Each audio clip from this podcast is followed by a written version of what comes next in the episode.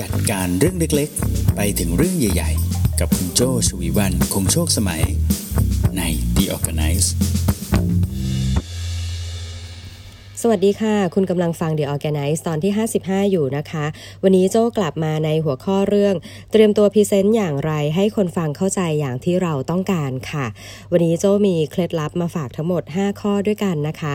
มากไปกว่านั้นโจ้มีเคล็ดลับที่คุณส่งกันเข้ามาด้วยนะคะ ที่แฟนเพจของ Creative Talk Podcast นะคะ โจ้เลือกมาเล่าให้ฟัง แต่ขอเป็นหลังจาก ห้าข้อที่โจ้เตรียมมาก่อนละกันนะคะ อย่าลืมฟังจนจบนะคะ เดี๋ยวโจ้จะได้บอกโจทย์ในครั้งต่อไป คุณจะได้ส่งความเห็นของคุณกันมาบ้างนะคะ เดี๋ยวนี้ The Organize นอกจากจะเป็นจะเป็นเคล็ดลับการจัดการเรื่องเล็ก ๆ ไปจนถึงเรื่องใหญ่ ๆ ของโจ้แล้ว ก็เปิดฟังความคิดเห็นแล้วก็เคล็ดลับจากคุณด้วยเช่นกันนะคะ ฟังจนจบนะคะ แล้วเดี๋ยวมาแชร์ความเห็นด้วยกัน เอาล่ะมาฟังเคล็ดลับ 5 เรื่องกันก่อนนะคะ จากโจเรื่องการเตรียมตัวพรีเซนต์อย่างไรให้คนฟังเข้าใจอย่างที่เราต้องการนะคะ 5 ข้อนี้นะคะมี 1. รู้ก่อนว่าผู้ฟังคือใครนะคะ 2. รู้ว่าเรากำลังจะพูดเรื่องอะไรนะคะ 3. รู้ว่าเราต้องการอะไร 4. รู้ว่าเราพูดได้นานแค่ไหน 5. สรุปสิ่งที่พูดและสิ่งที่ต้องการเสมอค่ะ อาล่ะมาฟังทีละข้อกันเลยนะคะ ข้อที่ 1 รู้ว่าผู้ฟังคือใครนะคะทำไมต้องรู้นะคะ เรารู้เพื่อที่เราจะได้เตรียมข้อมูลให้เหมาะกับผู้ฟังนะคะซึ่งมันก็จะมีทั้งระดับความยากง่ายนะคะ แล้วก็ expectation คือความคาดหวังนะคะของอคุณผู้ฟังเนี่ย เป็นอย่างไรบ้างนะคะ ยกตัวอย่างเช่นนะคะ เมื่อคุณรู้ว่าผู้ฟังนะคะเป็นนักเรียนอ่าอันนี้คือเหมือนเตรียมการเรียนการสอนเลยนะคะ การ present บางครั้งก็หมายถึงการไปสอนด้วยนะคะ ถ้าเป็นนักเรียนคุณอาจจะต้องอยากรู้นิดนึงว่าเขาเป็นนักศึกษาในระดับไหนนะคะ เป็นระดับมัธยม หรือว่าเป็นระดับมหาวิทยาลัยนะคะ หรือว่าเป็นนักเรียนที่เรียนจบหมดแล้วนะคะ ตอนนี้ทำงานแล้วแต่ว่าเขาต้องการมาเรียนเรื่องที่สเปซิฟิกหรือว่าเรื่องเฉพาะตัวในเรื่องไหนนะคะ เช่นคุณกำลังจะไปบรรยายให้นักศึกษานะคะ คุณก็เตรียมไปแบบหนึง่งแต่ถ้าคุณต้องเตรียมไปบรรยายนะคะ ในบริษัท เช่น บริษัท RGB 72 นะคะ คุณก็อาจจะต้องรู้นิดนึงว่าอ่าโอเค RGB 72 นะ เป็นบริษัท Creative Communication ดังนั้นคนที่เราจะไปพูดด้วยนี่มีพื้นฐานในการสื่อสารระดับหนึ่งแล้วนะคะ เราจะเตรียมเนื้อหาที่จะไปต่อยอดความรู้ที่เขามีอยู่อย่างไรนะคะ หรือว่าคนที่กำลังฟังเราอยู่นะคะ เป็น marketer เขาต้องการที่จะได้ข้อมูลจากคุณเพื่อไปประกอบการตัดสินใจว่าเขาจะต้องการ budget มาให้เท่าไหร่นะคะ รู้ว่าผู้ฟังของคุณเป็นผู้บริหารนั่นหมายความว่า คุณมีเวลามีเวลากับเขาไม่มากนักนะคะ เพราะผู้บริหารต้องไปทำอย่างอื่น และผู้บริหารต้องการข้อมูลที่เป็นการสรุปรวบยอด เพื่อที่เขาจะ make decision ได้ใช่ไหมคะ หรือถ้าสมมติบอกว่าคนฟังเนี่ยเป็นคนทำงาน หมายถึงว่าเขาฟังข้อมูลจากคุณแล้ว เขาจะต้องไปทำงานจะต้องไปเตรียมการต่อ นั่นหมายความว่าคุณจะต้องเตรียมข้อมูลสำหรับคนที่จะต้องลงมือทำคุณจะต้องบอก ข้อมูลที่เป็น tools นะคะ หรือว่าเครื่องมือที่เขาจะต้องไปทำงานต่อได้อย่างครบถ้วนนะคะ และนี่ก็คือความสำคัญนะคะว่าทำไมคุณถึงต้องรู้ก่อนว่าผู้ฟังคือใครนะคะ เพื่อที่คุณจะได้เตรียมข้อมูลให้เหมาะ แล้วก็ระดับความยากง่ายสำหรับผู้ฟังนั่นเองนะคะ ต่อมาข้อที่2นะคะ รู้ว่าคุณกำลังจะพูดเรื่องอะไรนะคะ รู้ว่าคุณกำลังจะพูดเรื่องอะไรเนี่ยมีความสำคัญอย่างไรนะคะ มีความสำคัญก็คือเพื่อที่จะดีไซน์การเล่าเรื่องได้นะคะว่าเรื่องไหนควรจะพูดก่อน เรื่องไหนควรจะพูดหลังนะคะ เช่นสมมุติบอกว่าวันนี้คุณเตรียมตัวจะมาเล่าเรื่องการดีไซน์เว็บไซต์นะคะ คุณเตรียม solution มาเรียบร้อยเลยวันนี้ Agenda เริ่มต้นด้วยเอาดีไซน์ขึ้นมาก่อน แล้วค่อยบอกปัญหา แล้วค่อยบอกว่างานนี้จะเสร็จเมื่อไหร่ เอ๊ะพอถึงเวลาพอคุณมานั่งลำดับแล้วเนี่ย คุณอาจจะพบว่าโอ้ถ้าพูด เรื่องปัญหาก่อนแล้วค่อยเข้าไปถึงดีไซน์เนี่ยคนฟังอาจจะเข้าใจได้ดีกว่า การที่คุณมาถึงก็เปิดดีไซน์ที่คุณทำเสร็จแล้ว ให้ดูเลยนะคะ มันก็อาจจะกลายเป็นว่าคนฟังก็จะพูดถึงแค่ว่าความสวย แต่ในความเป็นจริงแล้วเนี่ยงานดีไซน์เว็บไซต์เนี่ยมันมากกว่าความสวยคือมันจะต้องตอบโจทย์ด้วยใช่ไหมคะดังนั้นถ้าคุณ list ออกมาก่อนว่าคุณกำลังจะพูดเรื่องอะไร มันก็จะช่วยให้คุณหนึ่งก็คือลำดับได้นะคะ ว่าเรื่องอะไรควรจะพูดก่อนและเรื่องอะไรควรจะพูดทีหลังนะคะ ต่อมานะคะเมื่อคุณ list ออกมาแล้วว่าคุณควรจะพูดเรื่องอะไรเนี่ย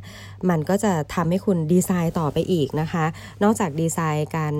ลำดับว่าจะเล่าเรื่องอะไรก่อนหลังเนี่ย คุณจะดีไซน์ได้อีกว่าด้วยเนื้อหาแบบนี้คุณจะต้องเตรียมรูปแบบการนำเสนออะไรบ้างนะคะ เช่น คุณจะใช้ภาพนิ่งอย่างเดียวไหมนะคะ หรือว่าในหัวข้อตรงนี้เนี่ยคุณจะต้องเตรียมวิดีโอ เพื่อที่จะให้เขาเห็นตัวอย่างด้วย เช่น ถ้าสมมติคุณไปบรรยาย แล้วบอกว่าอ่าผมมีตัวอย่างนะคะของงานโฆษณาตัวหนึ่งที่น่าสนใจมากเลย อยากจะให้ดูกันแทนที่คุณจะใช้วิธีบรรยายว่า อืมโฆษณานี้นะ พอเปิดออกมาเนี่ยจะเป็นการเปิดประตูนะคะ เข้าไปในห้องนอน ตอนนี้นะ ห้องนอนนี้ข้างซ้ายเป็นเตียง ข้างขวาเป็นโต๊ะเขียนหนังสือ คุณเปิดด้วยวิดีโอเลย แทนที่คุณจะเป็นการเล่า แต่คุณเปิดวิดีโอนั้นให้ดูเลย ก็จะครบถ้วนกว่านะคะ เอ๊ะหรือว่าข้อมูลนี้คุณจะต้องใช้กราฟ นะคะ เพื่อทำให้คนฟัง Presentation ของคุณเห็นภาพนะคะ เช่นคุณกำลังพยายามบอกคนฟังนะคะ ที่เป็น marketer ว่าทำไมครั้งนี้จะต้องอใช้งบการตลาดที่มากขึ้นกว่าเดิมนะคะ นั่นเป็นเพราะคราวที่แล้วนะคะ ในปีที่แล้วเนี่ย quarter ที่ 1 2 และ 3 มียอดอการปฏิสัมพันธ์กลับมานะคะ กับตัว ad ที่คุณ โปรโมทไปนะคะ เป็นแนวโน้มเป็นแบบนี้แบบนี้ดังนั้น ข้อมูลในลักษณะที่เป็นเชิงสถิติแบบนี้ถ้าคุณเตรียมมาเป็นกราฟเนี่ยคนที่ฟังก็จะเห็นภาพมากยิ่งขึ้นนะคะ ว่าเขาควรจะทำอะไรต่อนะคะ หรือว่าถ้าสมมติเป็นลักษณะของการเป็นเสียงอย่างเดียวก็มีนะคะ เช่นคุณอาจจะอัดเป็นเสียง environment มา แล้วก็เปรียบเทียบให้ฟังว่าอ่าโอเค เสียงก่อนหน้าเป็นแบบนี้เสียงหลังเป็นแบบนี้นะคะ หลังจากที่มีการเปลี่ยนแปลงไปแล้ว ลองฟังสิคะว่าเสียงมีความแตกต่างกันอย่างไรนะคะ ดังนั้นคุณก็จะเตรียมลักษณะของอข้อมูลที่จะมา present ได้ถูกต้องนะคะ ว่าจะเป็นวิดีโอจะเป็นเสียงจะเป็นกราฟ หรือว่าเป็นภาพนิ่งเฉยๆนะคะ ที่สำคัญนะคะ บางครั้งในการที่คุณ present นะคะ คุณอาจจะต้องมีเพื่อนร่วม present ด้วยนะคะ ไม่ใช่แค่คุณคนเดียวนะคะ ดังนั้นแล้วเมื่อพอคุณ list ออกมาว่าคุณจะพูดเรื่องอะไรเนี่ยมันสามารถแบ่งกันได้ว่าอ่าโอเค เราซึ่งเป็นคนที่แม่นในเรื่องของตัวเลขนะคะ เราขอเป็นคน present ตรง part ที่พูดถึงเรื่องสถิตินะ แต่ว่าเธอเนี่ยซึ่งเป็น head ของครีเอทีฟเนี่ยอยากให้เป็นคนเล่าเรื่องของไอเดีย ซึ่งเธอจะสามารถอธิบายที่มาที่ไปของความคิดนี้ได้นะคะ แล้วก็ให้พี่อีกคนเนี่ยอธิบายตัวดีไซน์เลยดีกว่า เพราะว่าพี่เขาเป็นคนดีไซน์เองเขาจะได้อตอบคำถามได้ว่าทำไมต้องใช้สีนั้นสีนี้อ๋อนี่ก็คือความสำคัญนะคะที่ทำไมเราถึงต้องถึงต้องรู้ว่าเรากำลังจะพูดเรื่องอะไรนะคะ ใช้เวลาเยอะนิดนึงกับข้อ 2 นะคะ ต่อมาข้อ 3 นะคะ เราต้องรู้ด้วยว่าเราต้องการอะไรนะคะ เราต้องการอะไรจาก Presentation นี้นะคะ คือ Presentation เนี่ย เอาจริงๆ มันก็ไม่ค่อยแตกต่างจากเวลาที่เราเตรียมตัวเพื่อไปมิ팅นะคะ เราไปมิ팅เราก็ต้องเตรียมนิดนึงว่า โอเค ในมิ팅นี้เราต้องการอะไรนะคะะเช่นกัน จากการไป present ครั้งนี้เราต้องการอะไรหลังจากที่ present จบนะคะ เช่นบอกว่าอ่าเมื่อ present จบแล้วนะคะ เราอยากจะให้ทุกคนที่ฟังเนี่ย brainstorm ก็คือให้ไอเดียนะคะว่าเขามีความเห็นหรือว่าสามารถที่จะแตกออกมาเป็นแอคทิวิตี้เป็นวิธีอย่างไรได้บ้าง นั่นหมายความว่าถ้าคุณต้องการให้หลังจากจบ Presentation นี้ ทุกคนต้อง brainstorm คุณจะต้องระดมทุกข้อมูลทุกแฟกต์นะคะ เพื่อที่จะทำให้เขาเข้าใจแล้วก็ให้ความเห็นออกมาได้นะคะ คุณต้องการให้เขา make decision หลังจากที่คุณ present จบแล้วนะคะ นั่น ก็หมายความว่าคุณจะต้องเตรียมข้อมูลให้มากพอนะคะสำหรับที่จะตัดสินใจในเรื่องนี้ได้ เช่น สมมุติบอกว่าถ้าเขาจะตัดสินใจซื้อนะคะ เขาต้องรู้เรื่องอะไร 1 เขาต้องรู้ราคานะคะ 2 เขาต้องรู้ว่าฟังก์ชันการใช้งานมันคุ้มไหมสำหรับราคานี้นะคะ3อ่าเขาจะต้องตัดสินใจซื้อภายในระยะเวลาเร็วมากน้อยแค่ไหนนะคะ ตัวสินค้านี้จะ available อยู่นานมากน้อยแค่ไหนนะคะ หรือว่าการ present นี้นะคะคุณต้องการที่ จะโน้มน้าว คุณต้องการจะเปลี่ยนความคิดบางอย่างของเขา นั่นหมายความว่าคุณต้องรู้ก่อนว่าก่อนหน้านี้เขามีความเชื่อมี belief อย่างไร แล้วเรื่องไหนที่คุณต้องการจะโน้มน้าวเขาต้องการจะทำให้เขาเห็นว่าอีกทางเลือกหนึ่งมันดีกว่าอย่างไร คุณก็จะเตรียมตัวเตรียมข้อมูลมาได้ถูกต้องนะคะ อันนี้ก็คือข้อ 3 รู้ว่าต้องการอะไรเพื่อที่จะบอกได้เช่นกันว่าคุณต้องเตรียมข้อมูลอะไรมาด้วยนะคะ ต่อมาข้อที่ 4 ค่ะ คุณต้องรู้ว่าคุณพูดได้นานแค่ไหนนะคะทำไมต้องรู้ว่าพูดได้นานแค่ไหนนะคะ ก็คือเพื่อที่จะมาดีไซน์ได้อีกเช่นกันนะคะว่าในเรื่องนี้เนี่ยคุณจะใช้เวลากับมันกี่นาทีนะคะ เพราะว่าเดี๋ยวนี้เวลาที่เรา present นะคะ คุณควรจะต้องอมีการจับเวลานะคะ แล้วก็ในตัวโปรแกรม present ต่างๆ เขาก็จะสามารถที่จะแบ่งจอออกมาได้ด้วยนะคะ เพื่อที่จะให้คุณได้ดูเวลาด้วยว่าตอนนี้คุณใช้เวลาไปมากน้อยแค่ไหนแล้วนะคะ บางท่านอาจจะถนัดกับการตั้งให้เป็น timer ก็คือเป็นนับถอยหลังว่าคุณเหลือเวลาเท่าไหร่นะคะ อันนี้ก็แล้วแต่จะถนัดนะคะ แล้วนอกจากคุณจะรู้ได้ด้วยว่าเรื่องไหนควรจะใช้เวลามากน้อยแค่ไหนเนี่ยคุณจะสามารถ present ได้ด้วยนะคะว่าในช่วงเวลานี้คุณควรจะนำเสนอข้อมูล กระชับ หรือว่าในช่วงเวลานี้คุณควรจะนำเสนอข้อมูลในเชิงที่ให้ emotional นะคะ ก็สามารถจะดีไซน์ได้ด้วยเมื่อคุณรู้ว่าคุณมีเวลามากน้อยแค่ไหนนั่นเองนะคะ ต่อมาข้อ 5 นะคะ สรุปสิ่งที่พูดและสิ่งที่ต้องการเสมอ บางครั้งคุณได้เวลาในการพรีเซนต์ 15 นาทีหรือ 30 นาทีนะคะ ไม่ว่าคุณจะเกริ่นนำต้นด้วยบอกว่าอ่าโอเคอเจนดาที่ผมจะมาพูดคุยในวันนี้นะคะ มี 5 เรื่อง แต่ว่าพอถึงเวลาตอนจบแล้วคุณก็ต้องทวน 5 เรื่องนั้นเสมอนะคะ แล้วก็คุณบอกด้วยว่า next step ที่คุณต้องการคืออะไรนะคะ หลังจากที่จบแล้วนะคะะจบแล้วก็ไม่มีอะไรอยากให้เอาไปใช้ต่ออก็พูดได้นะคะ คือถ้าสมมติคุณไปบรรยาย คุณก็บอกว่าหวังว่าความรู้ที่ได้ในวันนี้นะ ก็จะทำให้เวลาที่เราตัดสินใจจะทำเรื่องนี้ในครั้งต่อไปเนี่ยอย่างน้อยคุณเอาทริคเอาเคล็ดลับนี้ไปไปคิดไปประกอบการตัดสินใจด้วยนะอะคุณก็ว่าไปนะคะอะล่ะสรุปอีกครั้งนะคะ 5 เรื่องนะคะ 1. รู้ก่อนว่าผู้ฟังคือใคร 2. รู้ว่าคุณกำลังจะพูดอะไรนะคะ 3. รู้ว่าคุณต้องการอะไรจากการพรีเซนต์นี้นะคะ 4. รู้ว่าคุณพูดได้นานแค่ไหน และ 5. สรุปที่คุณพูดและสิ่งที่คุณต้องการเสมอค่ะ อันนี้คือ 5 เคล็ดลับจากโจ้นะคะ ต่อมามาฟังเคล็ดลับที่คุณส่งกันมาบ้างนะคะ เคล็ดลับนี้นะคะ โจ้เลือกเคล็ดลับของคุณอัครพลนะคะ ซึ่งคุณอขออภัยค่ะคุณอัครพงศ์นะคะ คุณอัครพงศ์นะคะ ส่งมาทาง inbox ของเฟซบุ๊ก Creative Talk Podcast นะคะ คุณอัครพงศ์บอกด้วยนะคะว่าที่ส่งมาช่องทางนี้เพราะว่าทุกวันนี้คุณอัครพงศ์ฟัง The Organize ผ่านช่องทาง Apple Podcast นั่นเองนะคะ ซึ่ง Apple Podcast ไม่มีที่ให้คอมเมนต์นะคะ ก็เลยมาทักทายนะคะ แล้วก็เล่าให้ฟังว่ามีเคล็ดลับประมาณไหนบ้างนะคะ ขออนุญาตสรุปอย่างนี้นะคะ คุณอัครพงศ์เนี่ยแยกเนื้อหาออกเป็นอย่างนี้นะคะ บอกว่า เคล็ดลับของคุณอัครพงศ์เนี่ยคือแยกออกมาเป็น 3 ช่วงนะคะ ก็คือการเตรียมตัวก่อน present นะคะ การเตรียมตัวระหว่างทำ present presentation นั่นเองนะคะ แล้วก็เคล็ดลับนะคะว่าก่อนจะ present จริงจะต้องทำอย่างไรบ้างนะคะ เอาละมาลองฟังเคล็ดลับของคุณอัครพงศ์นะคะช่วงก่อน presentation นะคะ คุณอัครพงศ์บอกว่าเมื่อเราทราบหัวข้อแล้วนะคะ เราจะต้อง list เป็น bullet ออกมานะคะ ว่าหัวข้อนี้เราต้องการจะพูดเรื่องอะไรบ้างนะคะ list ออกมาในกระดาษก่อนนะคะ พอ list ออกมาแล้วเนี่ย list ที่ทำออกมาเนี่ยเราจะเริ่มเห็นแล้วว่า เอ๊ะ จริง ๆ แล้วข้อไหนจำเป็นมาก ข้อไหนจำเป็นน้อยนะคะ คือตอนแรกไอเดียอาจจะพรั่งพรูใช่ไหมคะ list ออกมาได้ 10 ข้อ พอเห็นออกมา 10 ข้อแล้วเอ๊ะ อันนี้มันอาจจะไม่เกี่ยวแฮะหรืออะไร อันนี้ก็ดีนะคะ เป็นการทวนบางทีของเราเยอะเนาะแต่ว่าด้วยเวลาที่จำกัดเราก็ต้องเลือกนะคะว่าเราควรจะพูดเรื่องอะไรนะคะ ต่อมาคุณอัครพงศ์บอกว่า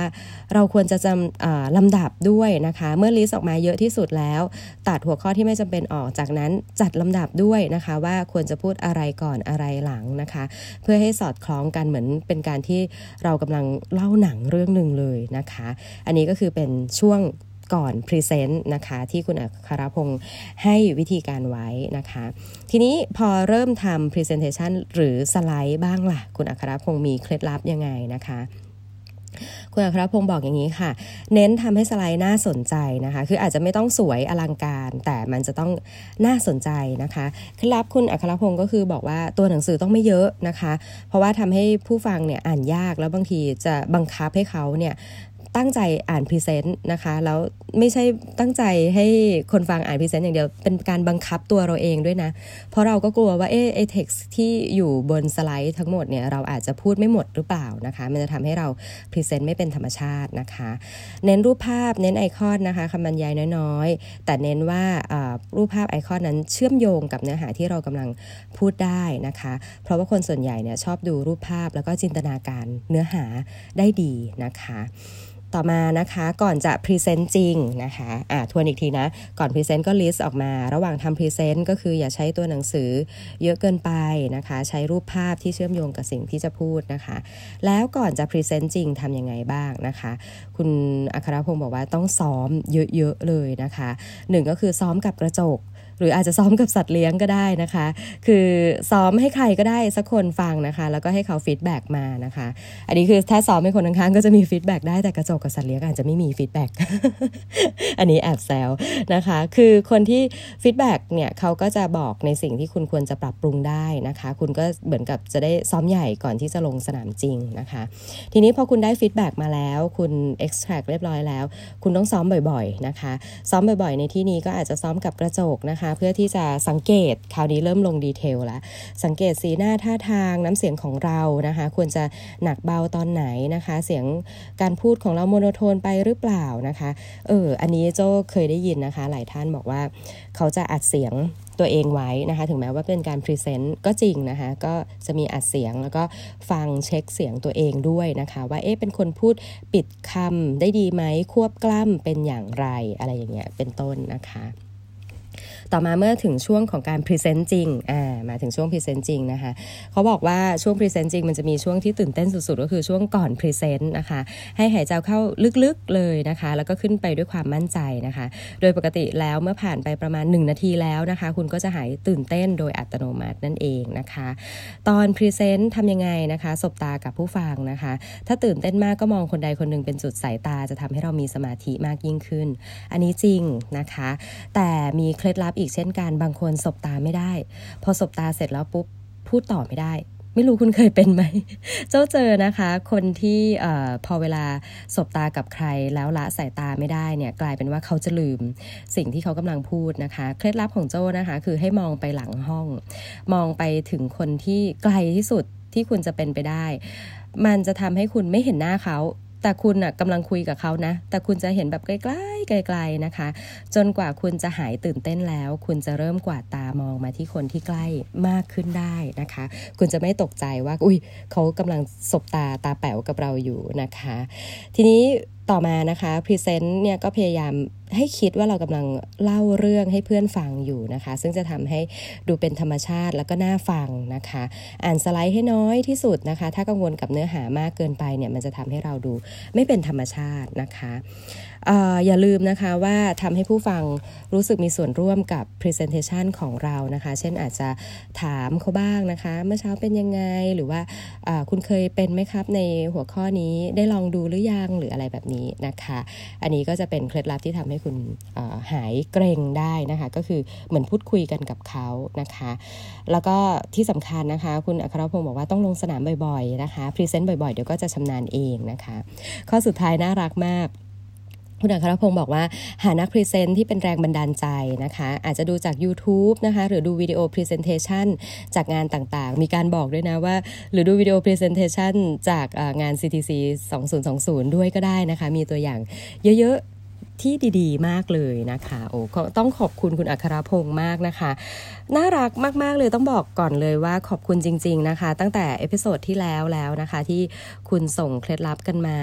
ทุกคนตั้งใจพิมพ์ ตั้งใจเขียนกันมามากเลยนะคะ จนโจ้นี่ต้องมาถ่ายทอดให้ครบถ้วนอย่างที่คุณตั้งใจทำกันเลยนะคะ เอาล่ะวันนี้คุณได้เคล็ดลับจากทั้งของโจเอง 5 หัวข้อนะคะ แล้วก็จากคุณอัครพงศ์นะคะ ซึ่งแบ่งเคล็ดลับในการเตรียม Presentation ออกเป็นทั้งหมด 4 ช่วงนะคะ ก่อน Present ระหว่างทำ Present ก่อนจะ Present จริง แล้วก็ณตอนที่ Present นะคะ หวังว่าคุณจะได้สาระประโยชน์กันเต็มอิ่มเลยนะคะ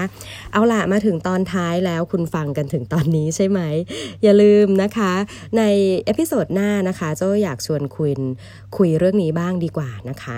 เคล็ดลับมัดใจลูกค้าให้อยู่หมัดนะคะโจ้ขอสัก 3 เคล็ดลับดีไหมคะ เวลาคุณส่งมาคุณจะได้ลองออคัดเลือกไอเดียของคุณด้วยนะคะ ฝึกฝึกการคัดเลือกไอเดียที่ดีที่สุด คุณอาจจะมีทั้งหมด 10 trick แต่ถ้าโจ้ขอคุณแค่ 3 trick ในการมัดใจลูกค้าให้อยู่หมัดเนี่ยคุณจะเลือก trick ที่ดีที่สุด 3 ข้ออะไรมาฝากกันนะคะ เมื่อฟังแล้วนะคะ ถ้าคุณอยากจะแชร์เคล็ดลับ การเอาอาการมัดใจลูกค้าให้อยู่หมัดนะคะ คุณ comment ตรงนี้ได้เลยนะคะ กับพอดแคสต์ที่คุณฟังอยู่ ถ้าเป็น SoundCloud ถ้าเป็น Podbean แล้วก็ถ้าเป็น Castbox นะคะ คุณ comment ตรงนี้ได้เลยนะคะ แต่ถ้าคุณฟังจากแพลตฟอร์มอื่นๆ เช่น Spotify หรือว่าฟังผ่าน Apple Podcast นะคะหรือจะเป็น YouTube คุณก็อาจจะมาส่ง comment ได้ที่แฟนเพจ Creative Talk Podcast ได้เช่นกันนะคะ รอฟังรออ่านแล้วก็รอจะนำเสนอเคล็ดลับของคุณใน The Organize เอพิโซดหน้านะคะ อย่าลืมนะคะ หัวข้อนั้นก็คือเคล็ดลับมัดใจลูกค้าให้อยู่หมัด ถ้าต้องต้องเลือกมาได้ 3 หัวข้อ คุณจะส่งเคล็ดลับไหนมาให้โจ้นะคะ แล้วรอฟังตอนหน้ากันนะคะว่าจะมีเคล็ดลับอะไรมาฝากกันนะคะ จนกว่าจะถึงตอนหน้านะคะ วันนี้ขอลาไปก่อนนะคะ โจ้ชวีวันคงโชคสมัย Managing Director บริษัท RGB 72 สวัสดีค่ะ